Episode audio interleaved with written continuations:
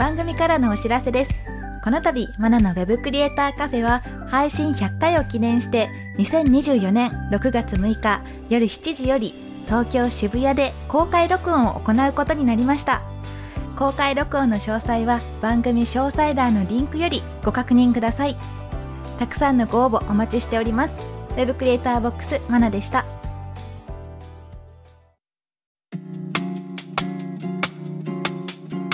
ナのウェブクリエイターカフェウ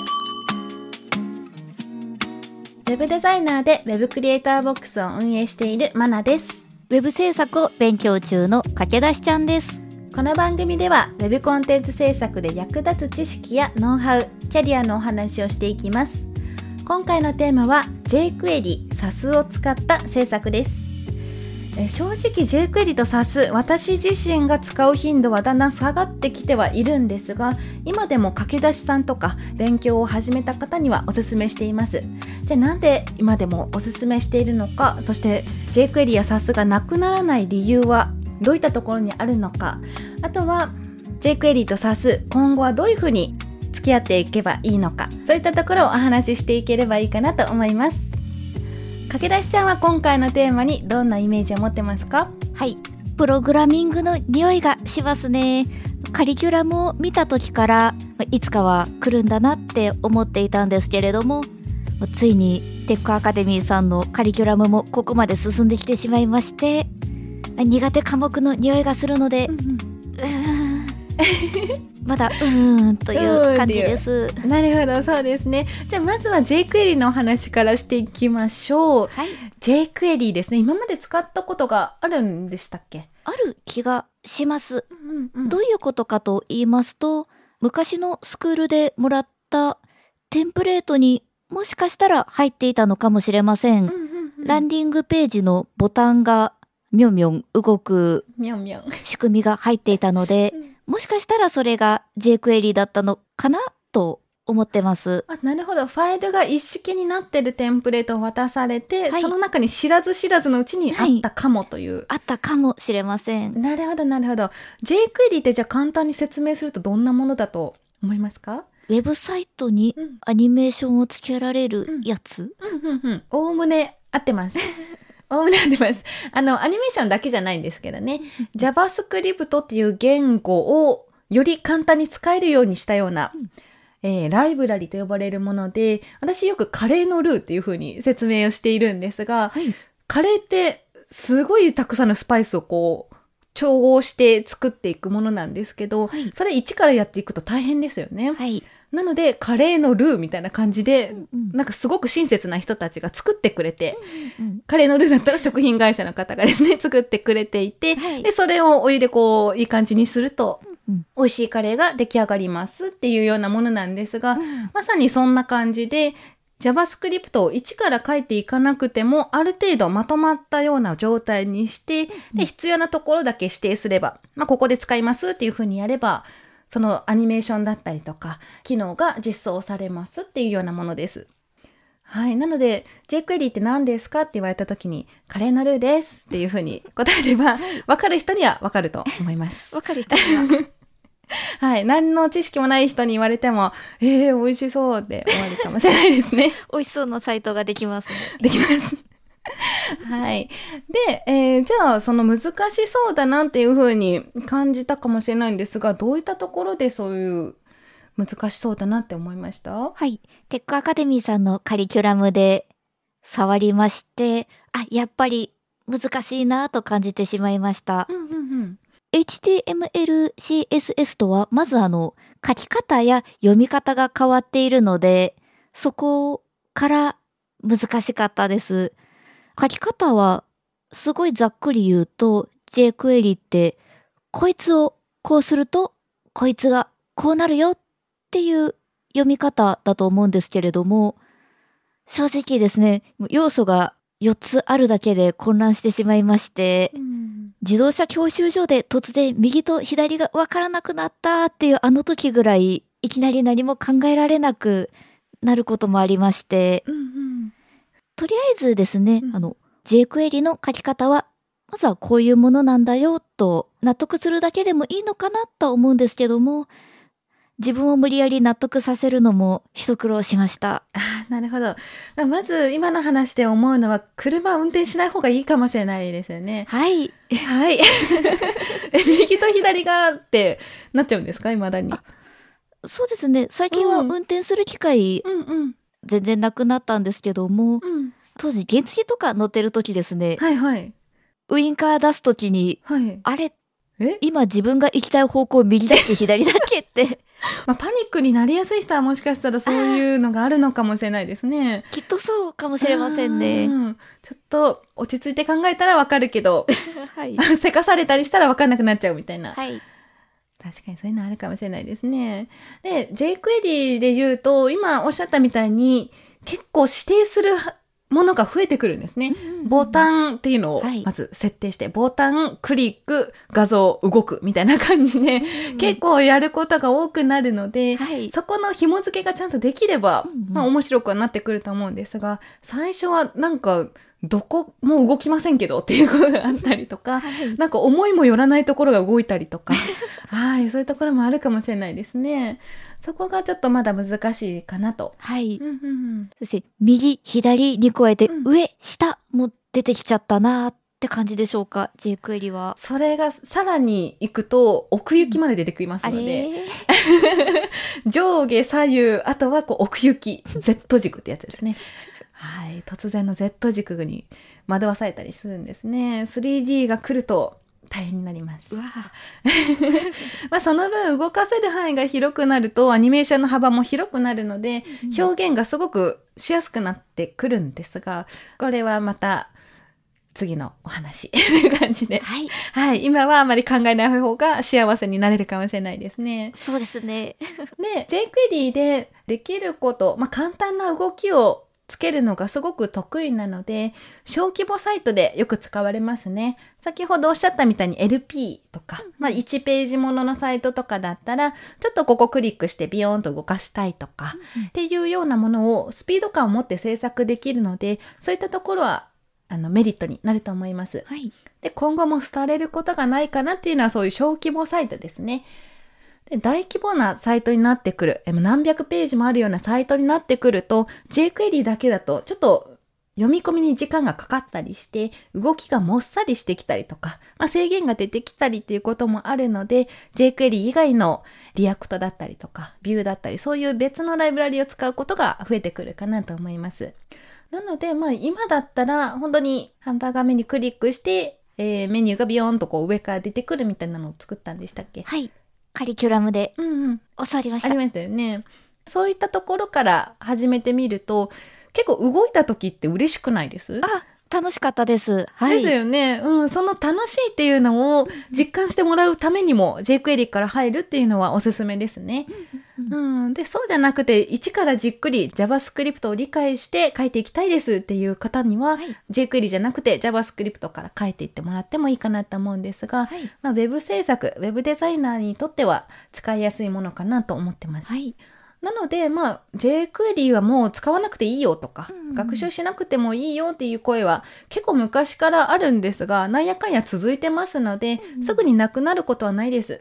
jQuery を勉強したけど意味ないのかなっていうことはないので、まあ安心して使ってもらって大丈夫かなと思います。はい。まあ、興味がある方は JavaScript もね、一から勉強してみるといいかなという感じですね。マナさん、マナさん、はい、どうぞ。あの、Java と JavaScript は別物なんですよね。はい、その通りです。はい。はい、これよく聞かれますね。JavaScript を省略して、私、あの Java 今勉強してますって言ってる方いらっしゃるんですけど、大抵 JavaScript のことですね。はい、これの違いが結構、メロンとメロンパンぐらい違うというふうに 言われていて、Java と JavaScript って、その名前に Java ってついてるのと、プログラミング言語っていうところは共通なんですが、はい。えーメロンとメロンパン。メロンっていうのが 名前についてるけど、で、食べ物っていうところも共通なんですが、はい。うん全然違いますよね。そのくらいです。違います。ありがとうございます。はい。まあ、Java はね、まあ、ウェブ制作とはちょっとまたかけ離れてしまうので、混同しないように、はい。JavaScript 勉強しようと思って Java の本を買わないように、ちょっと気をつけていただきたいですね。はい。気をつけます。はい。では続いて、サスのお話。昨日ちょうどメンタリングがあって、はいサスをね、ちょうどお話をして勉強していたところなんですが、はい。カリキュラムだけ見たらちょっと分かりづらいなっていうところがあったので、実際に私が画面共有しながら、はい。こういう風に書いたらこうなるんだぜっていうのを説明したと思います。どんなですかね？やっぱ実際に見た方が分かりやすかったりしました？いや、本当にありがたいです。授業していただいて。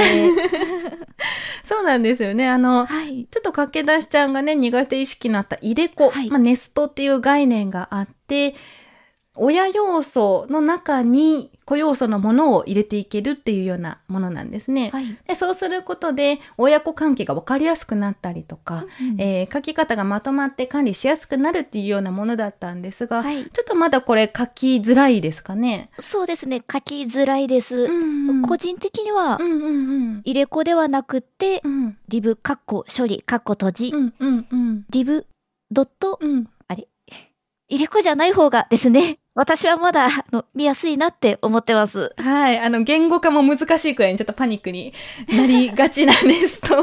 はい。ですよ入ね。れ子難しい。うんうんうん。まあ、これが何が便利かっていうと、はい今言ったみたいに div なんとか、はい div なんとかみたいな感じで、div div 書かなくて済むと。うん同じ処理のものは全部一括して書けるので、はい。その今言った div のところがじゃあセクションに変わりますってなった時に全部変えずに一番上のセクションのところだけ変えれば全てに反映されますよっていう書き方なんですよね。はい。おそらくそれは分かってるはずなんですよね。そうですね。カラーコードを、あの、うんうん。何かの名前に代入しておけば、うんカラーコードちょっと変えたいなっていう時も、はい。その定義した箇所だけのカラーコードを変えれば、うんもう一括で置き換わるからうん便利だよっていうのははい。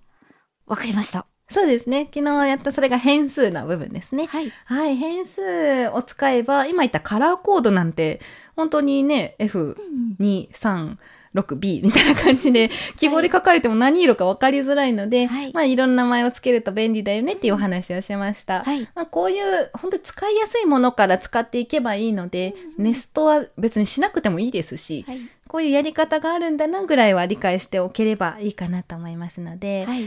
まあ無理して使わなくても大丈夫です。最初は今言った変数とかはまあ使いやすいと思うので、そういったところから慣れていけるといいですね。はい。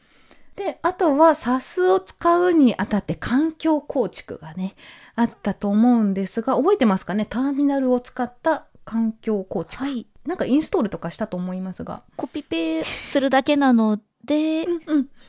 あの、クラウド内容構築？設定するときよりかはすごく簡単だったなと思ってます。そうですね。うんうん。ターミナルっていうものがあって、まあ、それが使えれば、うんあとはコピペで用意されているものを使えばできるので、まあ、そこまで難しくはなかったかなと思うんですが、SAS からですね、形式を変える、SAS から CSS に形式を変換するっていうのも、はい。はい、今後出てくる。今まだやってないですかね？そうですね。そこまでは。うんうん。そういったのが出てくるので、そこから結構エラーが出ましたっていうことも、ははい、あるんですが、はいまあ大体はエラーが出る原因ってほとんど一緒なので、なんか、か違う階層にいたとか、ファイル名が違ったとか、指定するところにこう、スペースが、半角スペースがないとか、まあ本当に決まってきてるので、あんまり慌てず、あ、エラーが出たな、これだな、みたいな感じで、はい。はい、やってもらって大丈夫だと思います。わかりました。で、あとは今だったら VS コード、ビジュアルスタジオコードとか、うん便利なプラグインもありますので、はいそういうのを使えばそこまで環境構築だったり、ターミナルの使い方も難しくないので、あまりこう、最初からね、ビクビクしなくても大丈夫だと思います。はい。うん、使いやすい機能から使っていくっていうのと、まあ、便利な機能がたくさんあるので、えーそういうのを使っていきましょうと。その辺を胸に、えー進んでいきましょう。はい。で、あとはですね、まあ、SAS を使わなくても、今、素の CSS、SAS じゃなくて CSS だけでできることも増えてきているので、まあ、例えば計算式を書くとか、はい今言った変数とかも CSS でできたりするんですね。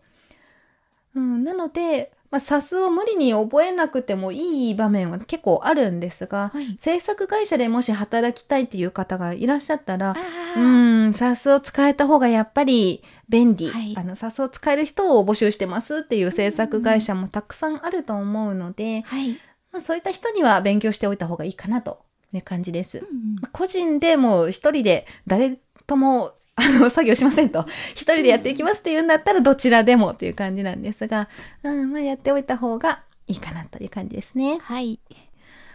で、えー駆け出しちゃんは HTML や CSS はこれまでも勉強してきたんですが jQuery や SAS なんかの新しい技術を学ぶときってこうどんな気持ちですか、どちらかというと、怖い気持ちの方が多いですね。うんうん特にあの、jQuery や SAS からは、プログラミングの匂いがうんしましたので、そうですね、うん jQuery や SAS については、やっぱり怖いです。うん、なるほど。まあ、新しいことが怖いっていうよりは、プログラミングが怖いっていう感じなんですかね。かもしれません。なるほど。じゃあ、例えばこれが新しい技術っていうのが、うんうんそうですね、3D のイラストを描こうとか、うんうんそういうイラスト関係とかだったら怖い感じはないんですかね。怖くないですね。ああ、じゃあやっぱプログラミングなんですね。なるほど。見えてきましたね。はい。はい。これが昔からじゃあ数学が苦手とかそういうところが来てるんですかね？間違いないですね。数学はうんうんうんはい。あそっかそっかそっか。まあその学生の頃の気持ちが多分ずっとまあつながっていると思うので、そこでね、一度つまずいたものをもう一回読み起こすってなるとやっぱ怖いですよね。はい。うんうん、確かに確かに。まあ私は結構楽しくてワクワクしてるんですが、はいそれも私が数学が好きとかそういうのもあるかもしれないですね。うんうんうん。そういう新しい技術って本当にこのウェブ制作の業界ではたくさんあって、はい。何を学ぶかっていうのは別にしても今どんな技術が人気なのか逆に開発が終わった、えー技術だとか、はいそういうのもあるので、そういうのはチェックした方がいいかなと思います。そうですね。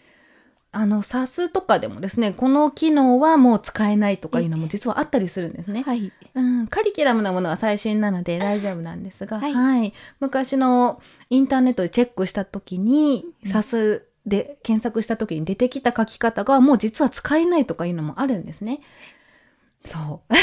難しいですよね。はい。はい。なので、その記事がいつ書かれたのかとかいうのをチェックしてほしいですし、じゃゃあ、あ今はどういう書き方が正しいのかとか、そういうのも気にしてみるといいかなと思います。はい。はい。で、ツイッターとかではトレンドを追って、あの、情報、新しい情報をチェックできると思いますので、宣伝にはなりますが、Web クリエイターボックスの SNS もチェックしてみてください。はい。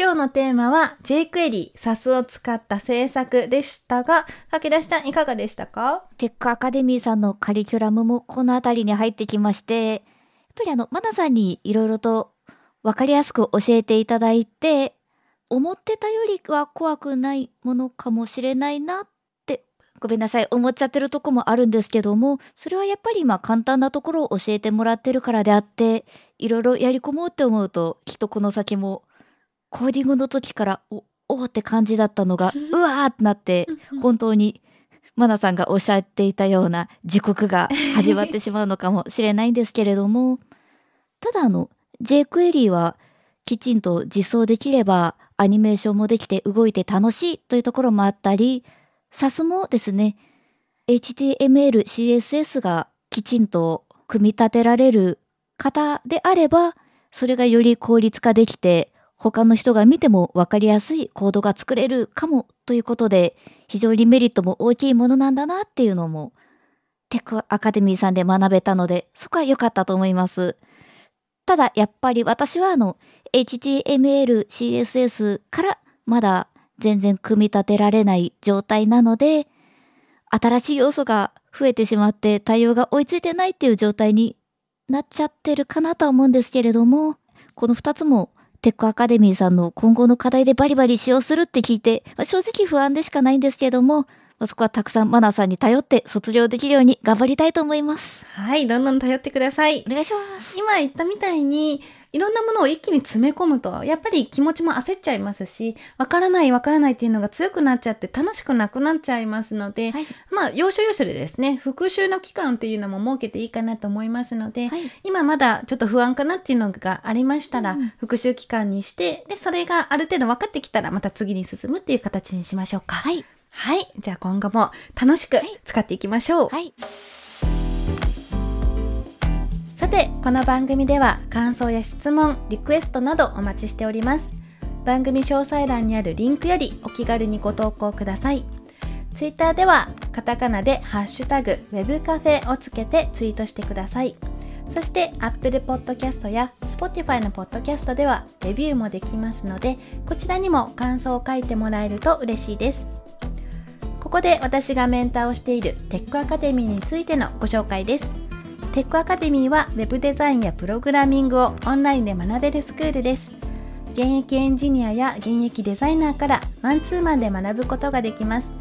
副業案件の提供を保証するテックアカデミーワークスもあるのでぜひテックアカデミーと検索してチェックしてみてください。